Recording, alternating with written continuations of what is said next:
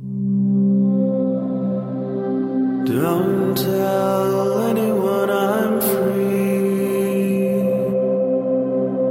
Don't tell anyone I'm free.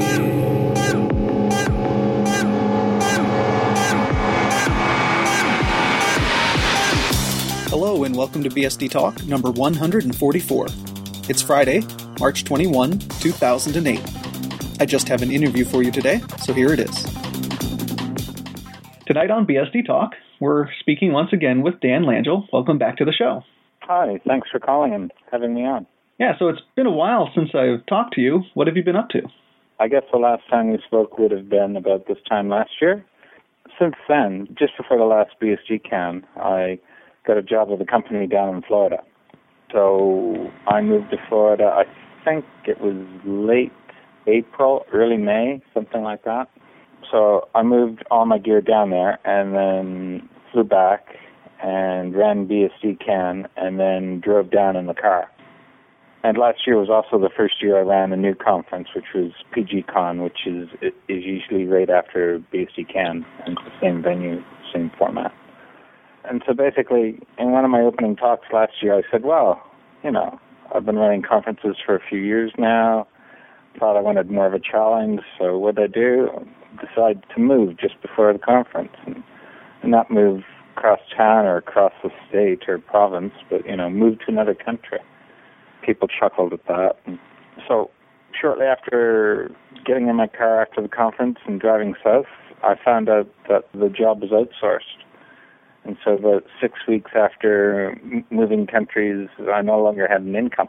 So I spent the summer in South Florida, which is not the time you're supposed to be in Florida. Most people go there during the winter. But I had a good time. I did a lot of mountain biking, and eventually I had had to leave and come back to Canada to get uh, another work permit. But uh, I did that, and I had another job, and that job was in Pennsylvania.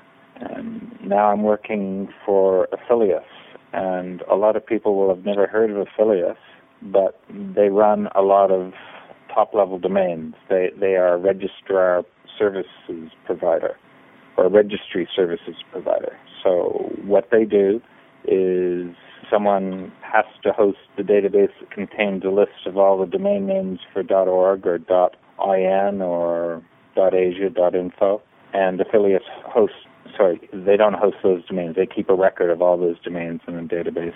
And from that database is extracted the who is info and the list of, of name servers that go, go with each domain and stuff like that. That's really simplified and generalized. From what I remember, isn't the .org top level domain hosted on Postgres? Yes.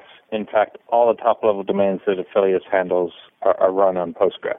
One of the things that came out of Afilias that the Postgres aficionados will know about is Slony, which is a replication system. And that was developed in house and released open source, and Afilias makes a lot of use of that. And what I'm doing for Afilias is database administration for Postgres.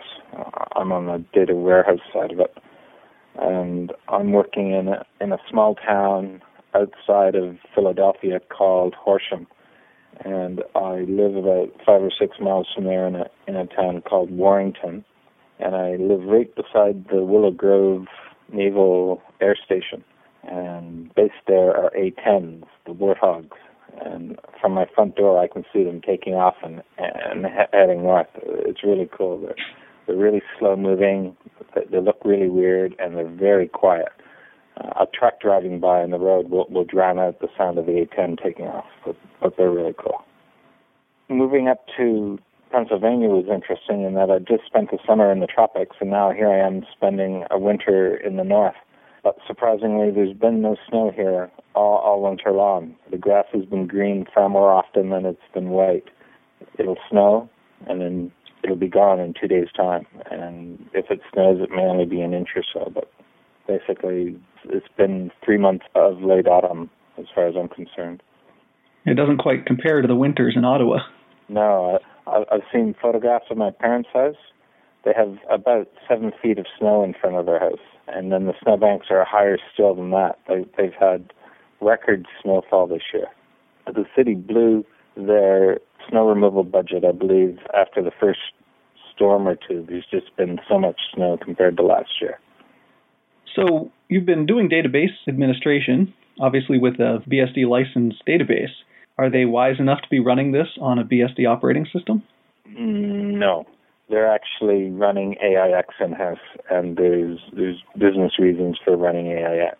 There is BSD in the company, and I wasn't the first BSD related person to be hired. Well, I won't say BSD related, but pe- people that that know and use BSD. Jean, she's been there for about a year now, and she's been running BSD for a while. She also run, runs a Mac, and her, her laptop now runs PCBSD. And Jeremy, I knew him off FreeBSD IRC channel on Under, Undernet. And right after I moved to Horsham, he, he works in the building next to me. Same office complex, but just the building next door. And he just got hired by Afilias to work as a net, network admin. So he, he's working with us now. He's he's basically moved across the parking lot, and he's been using FreeBSD for a long time. We've also got John, who is a network contractor, and he he's BSD savvy as well. But apart from us three, there's not really anyone that uses BSD. I think Jan Jan Wieck that uses um, BSD sometimes. Yeah, he does. He runs VMware on his laptop and then runs FreeBSD inside that. And that's what he does most of his Slony development on. So yeah, that, that's three or four of us at least, all within you know a, a five cubicle radius that, that all work with BSD at, le- at least recreationally, if not um, professionally. And obviously, the decisions were made before you were hired, but do you have a sense of why they eventually settled on Postgres for their database? I think it just it, it just well suited what they wanted to do. I think I think it was a licensing issue, and the fact that it it was pretty powerful. They they were looking at some commercial databases before that, and they just I don't I, I don't know the details in the background enough, but they've been using Postgres since at least 2004, before 2004, because Yan gave the first Slony talk at BSDCan 2004. So they must have been going for at least a year before that. And do you have a sense of either the size of the data set or the number of transactions? I don't know whether it's a particularly large or heavily used database. It's pretty big. Like some of the databases are huge and will literally have tens of millions of rows in them. I, I don't want to talk about number of domains or stuff like that, but there is a lot of data in these databases. If you, if you tune Postgres right, the data just flies through, and if you've structured it in, improperly, then you've got to fix it and, and make it run faster. But Postgres seems to handle it fairly easily. The, the bottleneck isn't usually the database. It's usually either the, the disk or something like that. It's not not an issue get, getting stuff in and out of Postgres. We don't have any trouble meeting our service level agreements because of Postgres. Yeah, I've always preferred Postgres, but I've never had an extremely large database or something that's been pounded by lots of users. So I really don't have a good sense of how difficult it is to keep it running or whether it requires constant tweaking. It's definitely not constant tweaking. Once you've got the stuff set up and running, it, it just runs. And there, there are there are a lot of a lot of domain transactions in a given day. So there's a lot of stuff going on. Just imagine how many people you know that have domains, and then multiply that by a whole lot, and especially when you get into people registering domains that don't do much and stuff like that, and you you get a lot of domains going through in a given day. That's for sure. So I can imagine starting a new job obviously takes a lot of time to get up to speed. And how's it been trying to one get your life settled in Pennsylvania and two start preparing for the next BSD can? Afilias has been really good that way. I've only just recently been able to to start doing real database stuff with them in, in terms of you know showing that you know this is what I can do and this is how, how I can help. And so some of the stuff that I've done recently has been getting more into the heavy lifting side of things, but there's an awful lot to learn in, in a complex environment such as what Afilias is running. So it takes me a while to get into that and, and find my niche and learn enough that I can start helping the uh, developers and the programmers around me. The biggest problem has been has been things like finding where is there a good place to buy groceries because there's a lot of places around to buy groceries. Finding out where there's a good mountain bike mechanic. And then the interesting thing is uh, I've always run the conferences from Ottawa while living in Ottawa. And I remember at the initial outset, people were saying, okay, well, wh- when are you going to move the conference, say, to the West Coast or down to Toronto or something? I said, as long as I'm living in Ottawa, the conferences are going to be in Ottawa. And now I'm not living in Ottawa, and the conferences are still in Ottawa. And people have asked me about that. And the simple answer is logistics. I know the University of Ottawa. I know the suppliers I use around there. So the amount of effort that it takes to have the conference at the same place each year reduces the amount of effort I have to put into it and reduces the overheads that I have. And it means that I can concentrate more of my efforts on the the talks and the speakers rather than worrying about okay, does this room have good sight lines so that everyone can see the slides? Can we record the talks? You know, is there enough room in the lobby for everyone to mingle between the talks and stuff like that? It's just easier to keep going back to the same place. Some people may get bored with it, but it's easier traveling to the same place every year for the attendees because they already know how to get from the, from the airport to the U of O. They know where they can get something to eat. They they know where they can get their coffee in the morning. Uh, they know how to find their way around campus. So there's a comfort level that comes with familiarity, and that's an advantage both to me and to the people that attend the conferences as well. And registration has just opened, so why don't we talk a little about the specifics of this year's conference? Well, for those who don't know, and everyone really should know, uh, BSD Can is held at the University of Ottawa, which is in Ottawa, Canada, and that's sort of uh, between Montreal and Toronto, and about eight hours drive north of New York City. This is the fifth year. 2008 it will be the fifth year of BSD Can. Uh, this year we have a lot of invited talks, more than we have had in any other year. They cover a fairly interesting range of topics, the invited talks do. We're having a closer look at the ZFS file system. Pawel com- is coming over to give that talk. Uh, we're going to have a talk by Chris Lattner, who um, is associated, I think he works for Apple, about a BSD licensed C++ compiler that he's working on. Kern Sibbald is coming over from Switzerland to give a talk on Bacula, and anyone that knows me knows that uh, I'm a Bacula developer and I've been working on it for a few years. Leslie Hawthorn from Google is coming to give a talk about the Google Summer of Code. Constantine is going to give a talk on the OpenBSD hardware sensors framework. I know that we've ha- had a similar talk in the past, but this will be more detail about recent work. Randall Stewart's going to give a talk on SCTP and what it is and how to use it. It's, he's going to talk about the extended socket API and, and what's available to SCTP users. And then the last of the invited talks, Matthieu Herrb will be giving a talk on X.org and will tell us about their upcoming plans. That's an overview of just one one track, and the other tracks are hacking, system administration. There's a social track that everyone knows about. There's also going to be some BOS. There's an embedded track, a virtualization track. There's the tutorials as usual, and then there's the opening and closing sessions.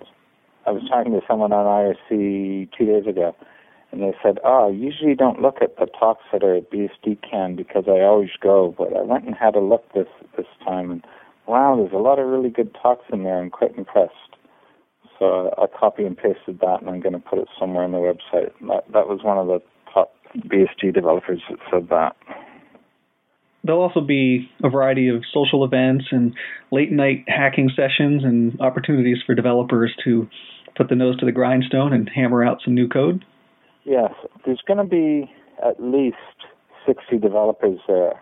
That's going to be my guess. At the moment, we've got about 30 signed up, but usually between the time registration opens and the time the conference starts, that number doubles.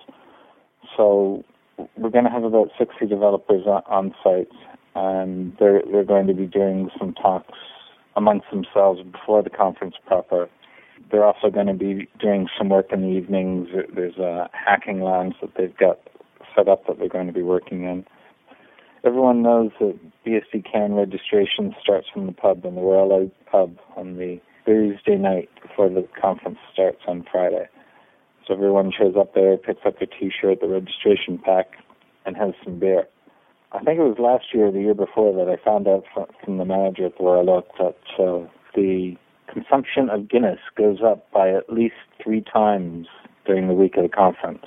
So we definitely drink a lot of Guinness, and, and they are definitely happy to see us. Then on Friday and Saturday night, people will also be at the pub, and then on Sunday we're going to have some tourist events going around. In past years, we've visited a nuclear fallout shelter. We've gone through the Houses of Parliament, Science and Tech Museum. One year, someone went to the Mint. There's the National Art Gallery of Canada. There's a Museum of Civilization across the the river. This year, we've added a, a new map, a Google map, to to the uh, homepage, which shows a lot of the the ho- highlights around around the conference venue that are easily within walking distance. But basically, if there's someone that you've always wanted to meet, some certain developer that you wanted to meet, then if they're at the conference, you can just go up to them and say hi and talk to them and buy them a beer at the pub. It's all a very friendly, approachable, social setting. So you don't have to be worried about, oh my God, there's so and so. He's been a developer for years. I can't go up and talk to him. Well, yes, you can. You just you just go up and say hi. BSD CAN has has always been that way. It it's always been small enough to be able to talk to anyone you want, but big enough so that we're attracting very good talks, a lot of developers, and a wide range of people within the user base.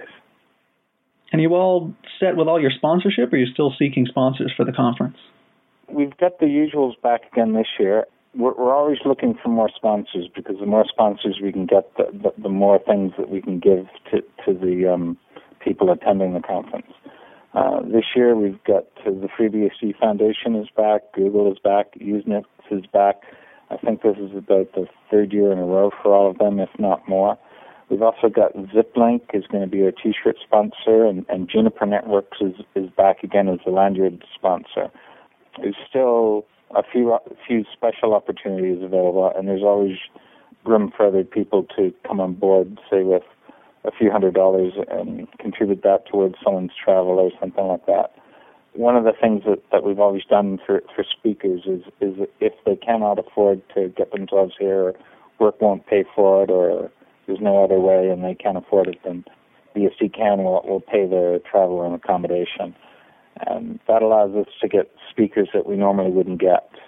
This year we've got speakers coming from, I think it's two from Australia, several from Europe as usual, and a lot from the States.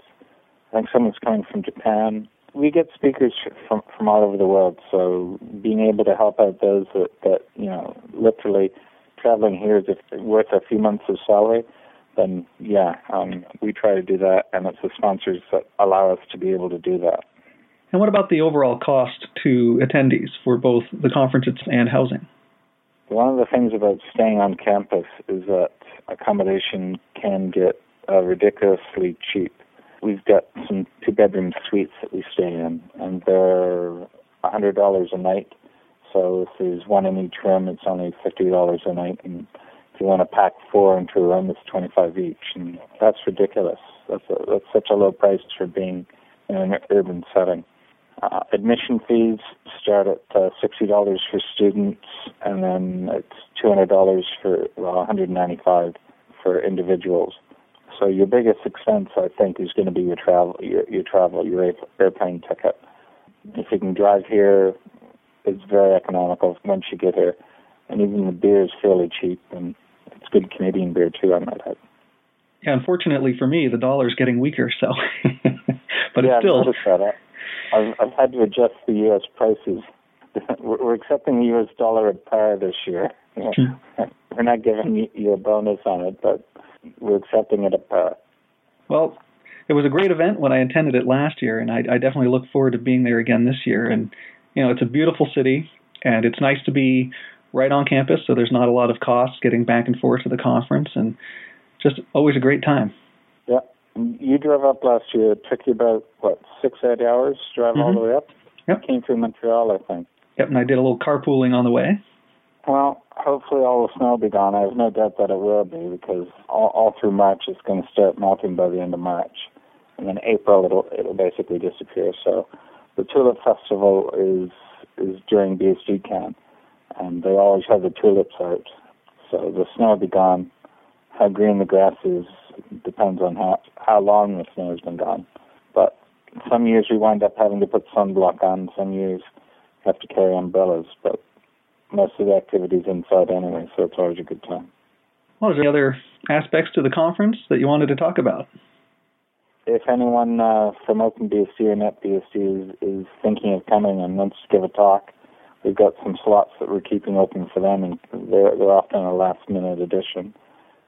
Yes, we- we'll welcome more sponsors, and now's a good time to register. Try and book your accommodation early because it's going to be quite busy this year in terms of uh, other events on campus.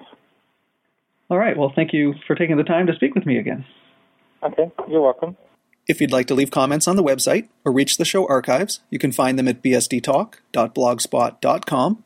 And if you'd like to send me an email, you can reach me at bitgeist at yahoo.com. That's B I T G E I S T at yahoo.com. Thank you for listening. This has been BSD Talk number 144.